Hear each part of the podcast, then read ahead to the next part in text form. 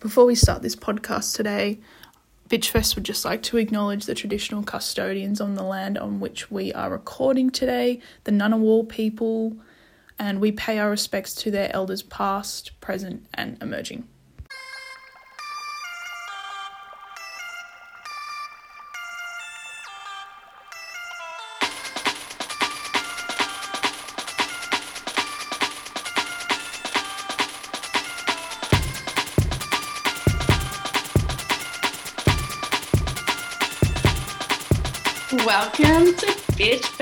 Bitches. We back. We back for number two. This episode is going to be a little bit more relaxed than the last one. We will be talking about season three of sex education because we think this is what we need to be talking about right now. Just dropped last week, I think. I think because it was so highly anticipated because the last season came out at the start of last year this was like, okay, here we go, season three. The reason mm. I think I wanted to talk about it is because it seems like everybody in my life is either watching it or has watched it. And I've also found that it's all genders are watching it as well. It's not just something that just girls are watching and I can only talk to the girls in my life about. Actually, most of the people that I've talked to about it have been boys, which is funny. Well, that's good. I was just going to say that my mum watches it and it's her favorite show at the moment. Oh. So I think it is reaching older audiences as well. And she loves it and just thinks that she wishes that she had a show like that when she was growing up. I wish we had a show like that. Honestly, it's iconic. So basically, we are going to talk about season three of Sex Education, what we liked about it, what we didn't like about it, what worked for us, what didn't work for us, how we think it relates back to our own lives, both now and when we were back in high school. Yeah, cool. And also, spoiler alert, we're going to talk about the whole season. So if you haven't watched it, maybe listen to this after you've finished it. For anyone who hasn't watched Sex Education and doesn't know what the fuck we're talking about. It is a Netflix original series and it was created by Laurie Nunn, who, funnily enough, went to VCA. So, oh, really?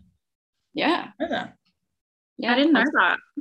So they're Australian? She's Australian or? She's half Australian, half British, I believe. I could be right. wrong, but she grew up in Australia. But I think she's got British heritage or British family. It shows in the in the show's appeal to an Australian audience, as well as the humor as well. I always find that British and Aussie humor align very well. And I feel like had this been set in America, I don't know how mm. connected I would have felt to it. I think that first of all just is a huge leg up on the show's success, especially in Australia. Um, I also think that Americans in general are a lot more conservative when it comes to these sort of topics. Mm. You know how um, like American censorship and what they can show on TV and stuff is a bit more restrictive and it's a bit more dependent on what state you're in in terms of what sort of sex education you're going to get. Not that that's not the same in the UK and Australia, but I think it's a bit more extreme mm. in the US. There's a lot less shows that are as sort of socially progressive as this is. Yeah. Well, I mean, we've just seen the new law come out of Texas, mm-hmm. re abortions, which obviously is horrific. But, you know, there's, I think the, the divide between ideologies in America is a lot more extreme. And it would have been, yeah, I think you're right. I think it would have probably been a, a lot more difficult to put something like this out particularly with the the silly crude humor, aka sucking on my titties. Sucking on my titties like you wanted me, calling me all the time like Blondie. Check out my Chrissy behind, it's fine all of the time. Like sex on the beaches. What else is in the teachers of peaches? Huh? What did you think overall, Amy? I loved it. And the character development I loved so much. I loved that they swapped our favorite top characters kind of down to the bottom, brought in new characters, shifted them around. It was interesting and it it gave them the ability to explore different topics and different personal issues by doing that as well. Mm. Yeah, I liked I liked that they brought in more about Ruby. Just didn't get her and Otis. I did. Oh God. Perhaps it was just between the actors, but I felt like there was a lot more chemistry in their relationship for me than there was with Maeve and Otis towards the end. You know, I don't know. I could sense the sexual tension there. Whereas I found it really hard to find that between Otis and Maeve. And perhaps it's because their relationship wasn't really explored the whole season. And then there was this little like, hello thing at the end. Yeah. But I don't know. I think the perks. I loved I think there was, a bit more, there was a bit more playfulness. Look, I was glad that there was different characters this season and that other people were explored a bit more because I just don't care that much about Otis. I know we're going to talk later about what we didn't like, but I just don't care. I'm sorry. You not care about him because you're not attracted to him? No, I just don't care about his problems. just yeah, don't care. I you know what? I do. Justice for Otis. I think I think Otis is a good man. I feel like he's a bit of a voice of reason, you know? I actually don't think that his problems are anywhere near as significant as anyone else's throughout mm. the whole series. But I think he's there to be that voice of reason, you know, that educational tool. Yeah. He's, I think yeah. as well, with Otis, the thing that I get from him is that he's a teenager. He's reacting like a teenager, all the kind of tantrums he's throwing and stuff. Whereas all the other characters um, have more clarity and are more mature, but that's not what a teenager is. I wouldn't, I didn't have that clarity at that age. Yeah, that's fair enough. My favorite thing about Otis actually is his friendship with Eric that's the main thing that I like, and I like how they're there for each other, and he's very like non-judgmental about everything that Eric does, and vice versa. So I find that interesting to watch. What did you guys think about Adam? Love, love it. At the beginning, it was hard because I felt really sorry for him and then remembered that he was a bully, but I love his development. And mm-hmm. I it kind of made me turn on Eric I found it difficult because I could see both sides where Adam was, you know, towards the end super heartbroken about what Eric had done, but then Eric was sort of at this place of, well, you know, I'm already really comfortable with my sexuality. I know who I am. I'm not going to wait around for you to figure it out, which is totally fair. So they just mm. break up. I really liked their relationship because it also allowed Adam to get closer with Rahim. I liked the dynamic of like the exploration of their relationship because it felt very real. And I didn't find I was taking sides because I could see each other's points of view, you know, and I just, I, I really appreciated it. But I've read that there's a lot of people who kind of weren't, or the public, I guess, gay community who weren't too happy about turning Adam, who was once a bully of Eric, into his lover in the sense of it's like a real classic trope of mm. people who bully gay people and like I guess not holding them accountable. And I'm I'm excited to see where Adam and Rahim go next season because I have a feeling that's going to become a thing. Oh, what? Really? Hundred percent. Uh, you don't uh, see I'm that? Not, I'm not that big on Rahim. Yeah, but you but see what they did last season where they brought I mean this season where they brought all those characters who you didn't think were going to actually have major roles and gave them kind of really major parts this season. I reckon that's going to happen with Rahim. And I, I hope that happens with Rahim. And I really, really hope that also happens with Isaac because that's the one thing that I didn't enjoy about this season was how limited Isaac's character was to his affection for Maeve. And we didn't really get to see too much else of his life. Yeah. Um, and so if that doesn't get explored next season, I will be very, very angry. But I have a feeling it will, surely. I didn't really like as well how she sort of had this connection with Isaac. And then because bloody Otis was keen on her during the trip to France, all of a sudden she breaks up with Isaac. I just thought that was a bit weird. And it didn't really, as you say, explore Isaac's character much. And when they sort of started getting together, because I was very much an outlier at the end of last season when all that stuff happened with Isaac deleting the voice message and stuff. I was like, I'm on team Isaac. I don't care about Otis. As I've already mm. said, don't care about Otis. That's just you. You you've had you've had it out for Otis since day one. exactly. I don't like Otis. Really, you've always talked so much shit on him, and I'm always like, give him a chance, please. give Isaac a chance. Oh, 100 percent. I reckon Isaac and Maeve, in my ideal world, end up together. And I think Otis and Ruby, I reckon Ruby could totally turn a new leaf and next year come out of her shell. Even but that more. wasn't the problem. He just didn't like Ruby. Yeah. it, yeah.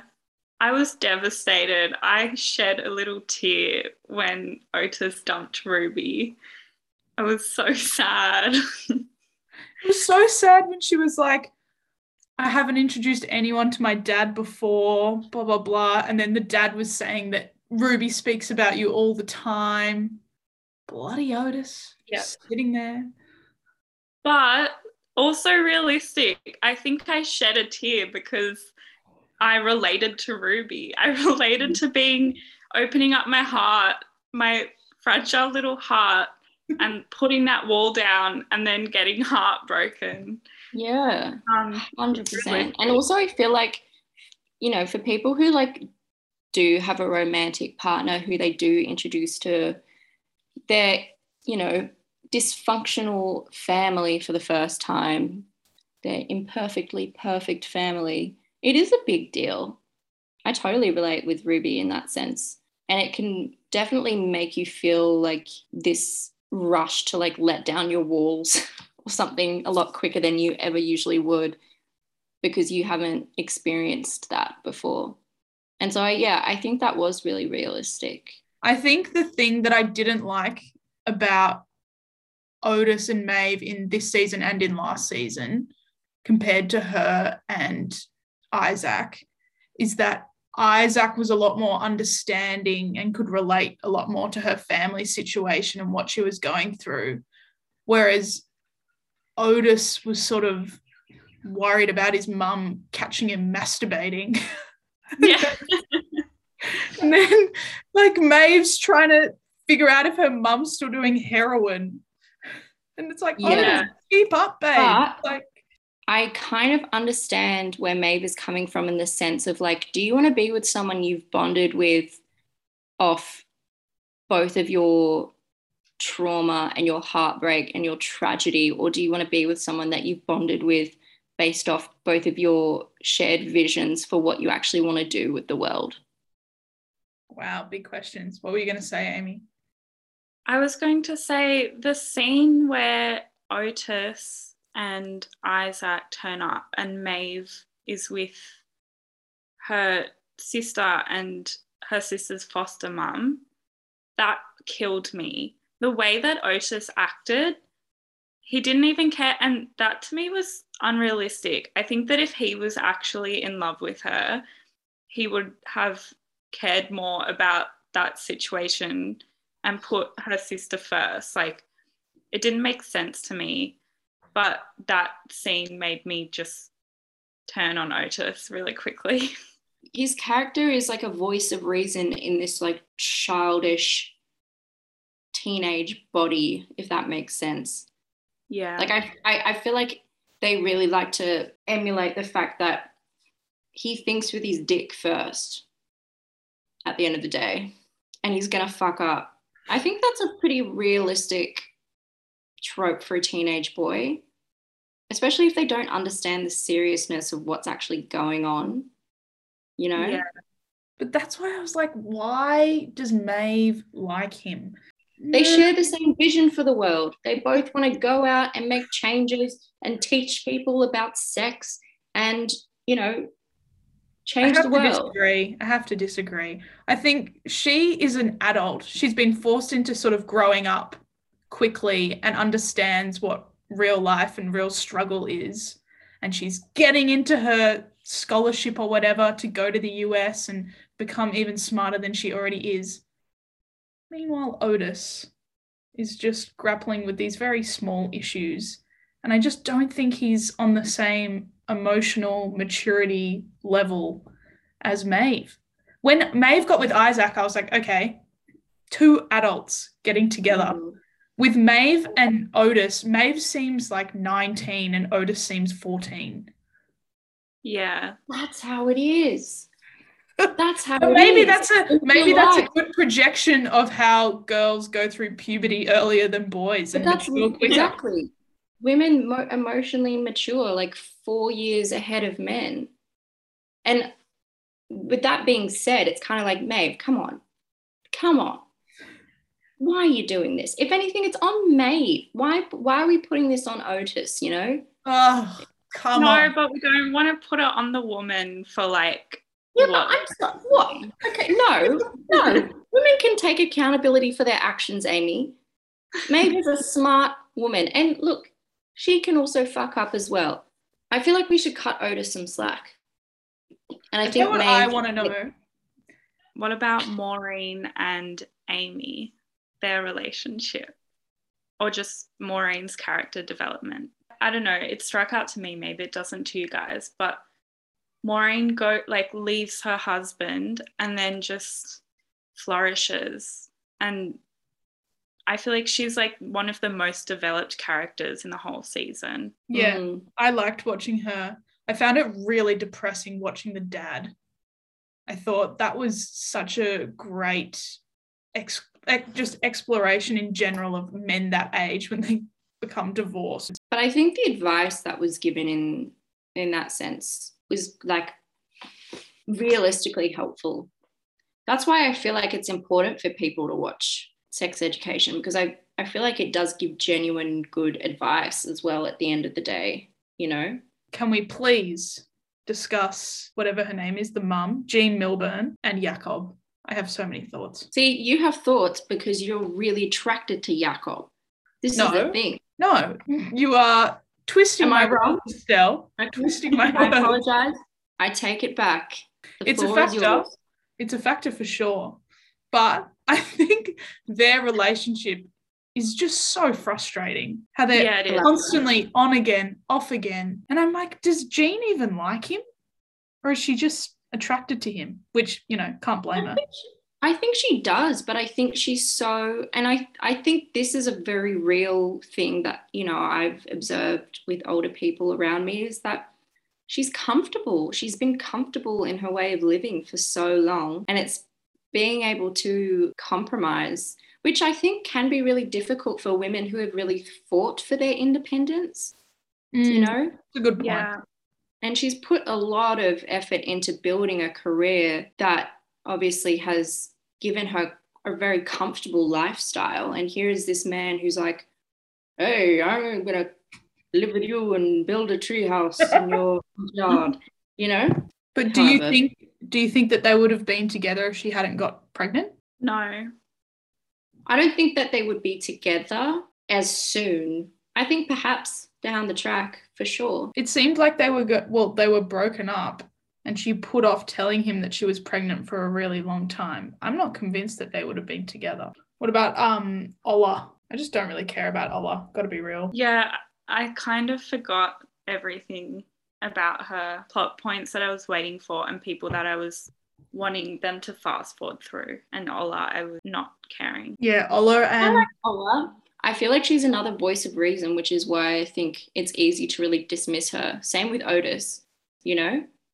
I think she really her her, her problems are less paramount within the season. She, at the end of the day, she gives really good advice and she's a good voice of reason to the characters behind uh, around her. Yeah, I also I don't really care about her relationship with Lily and all the alien stuff. I don't really care about that. I, I, I wanted to go into that because I think that was a really good explanation, like what happens with Lily about like kink shaming or like just shaming someone for their self expression in general, which I think happens a lot, like no matter how old you are. And we see like the complete shift in her character at the end where she just like becomes extremely depressed and just completely changes herself. And I have a feeling that that's going to be continued into the next season.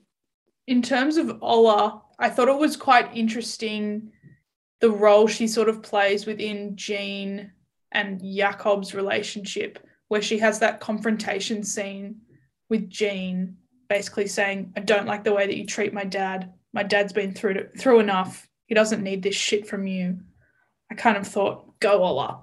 Yeah, I felt like the whole season actually, Ola was quietly going through a lot. It was a massive deal for her dad to be in another relationship and be having another baby.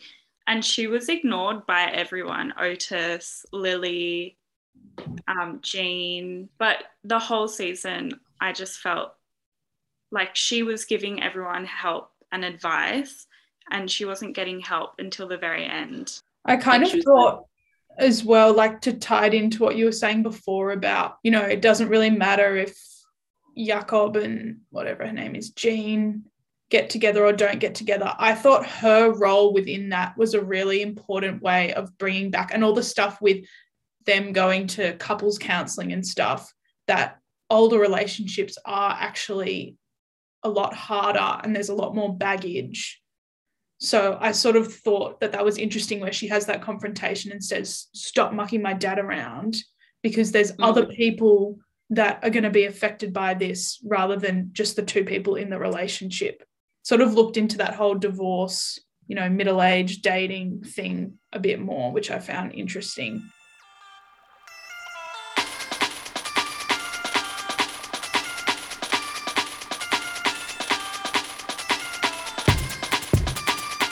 What do we think about Hope?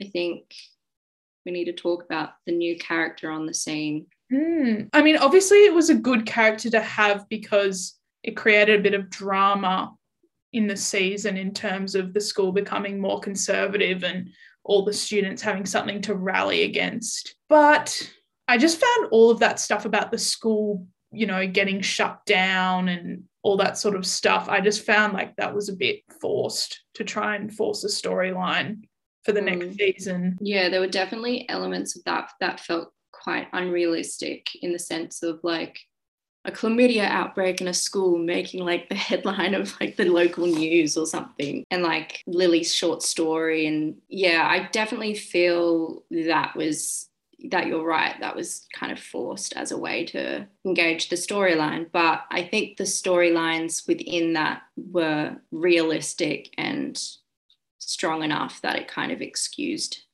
gave you a little bit of a leeway to just mm. be like, okay, like we can acknowledge that that probably wouldn't happen in real life, but yeah, fine. it sort of reminded me that it's a bit more of a sort of overly stylized show that it oh, is yeah, drama yeah. yeah i read a little bit about this actually the design and the style because they established from the beginning that it, the word that the director used was it's a comic book world so something like riverdale or more like gossip mm-hmm. girl or skins or something that's a drama and like completely unreal but they because they established that world from the beginning with the costumes and production design it's purposefully set nowhere in particular and it's also timeless because of the design so anything else not being super realistic such as the media coverage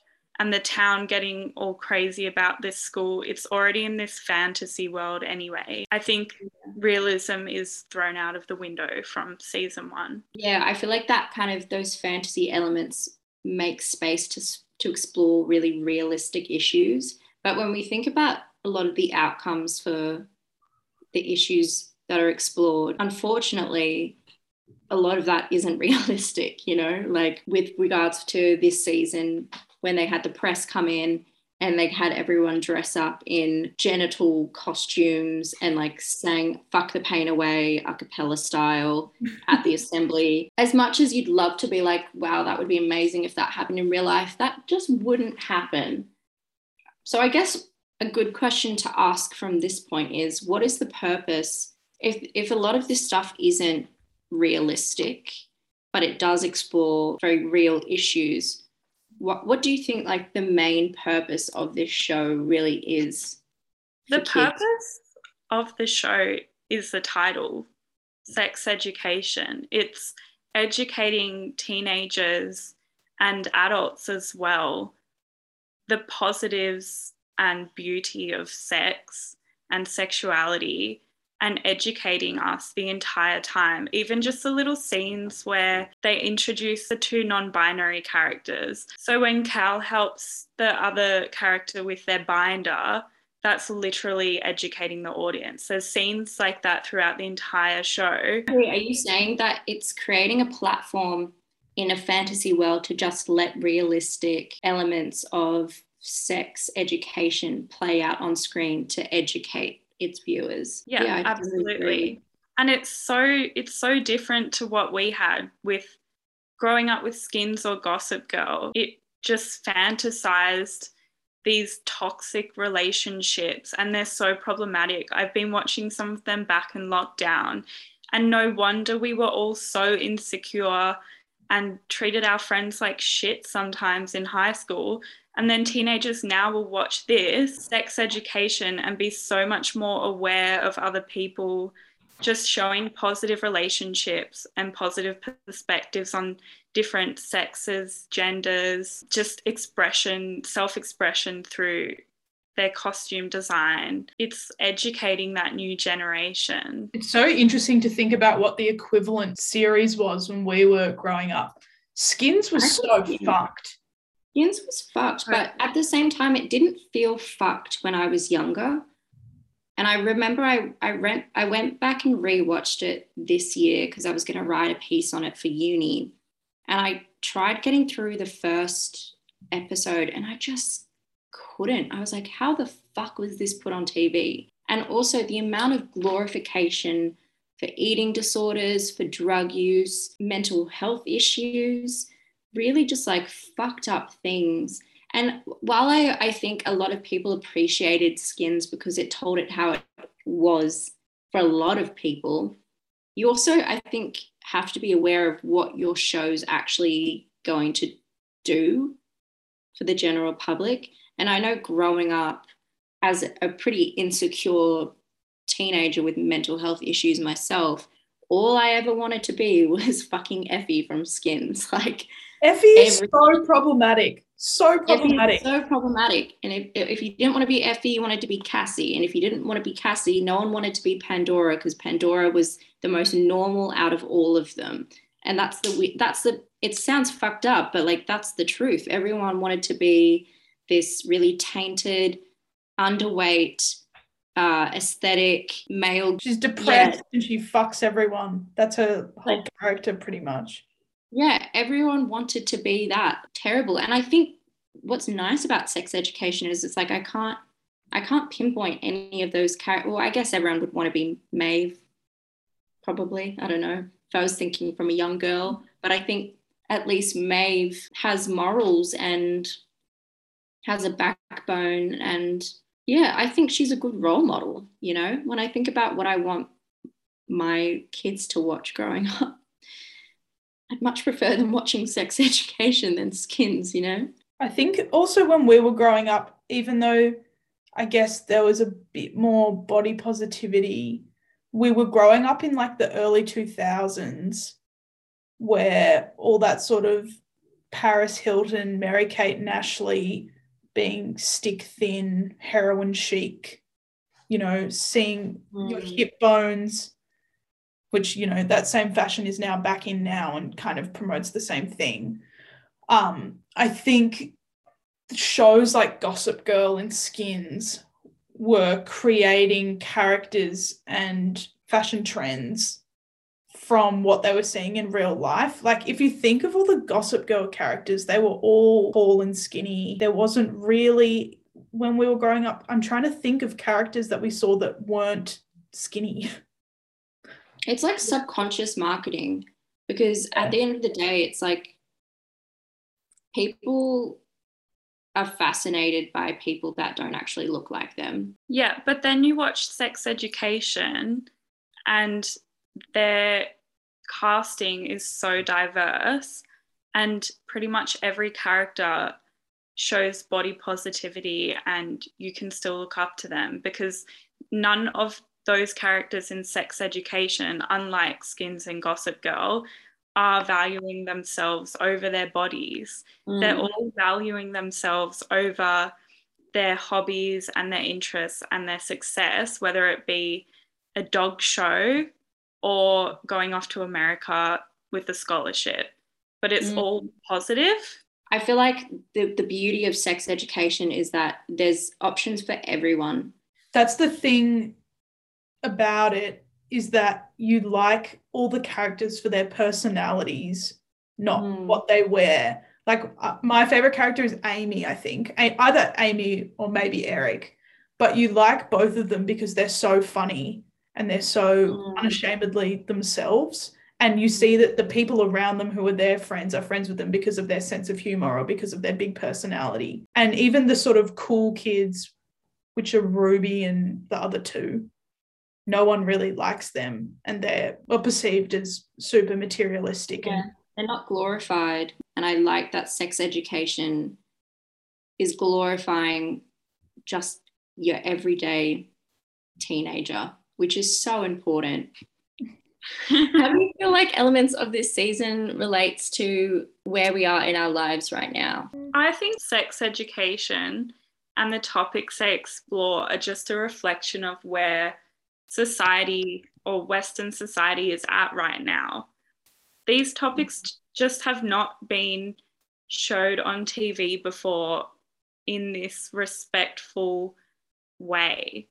I think a nice takeaway message from watching this season now, I guess, is just like the fact that sex education never ends. Doesn't matter how old you are, you should always be trying to learn more about sex and other people's sex and what makes the world go around, really, you know? And it should be more of an open conversation. It shouldn't be so taboo. It's hard to feel like it can relate to where we are right now because we are stuck in lockdowns in cities and we can't even like see people let alone have sex with people. But yeah, I think it's what you said. It's good to keep learning about these sort of things. We need a season where they go to university. That's another thing I always think I'm like, are these guys graduating anytime soon? Well, imagine if they just never stop making this show and we just follow them throughout their lives as they continue to have sex education outside of school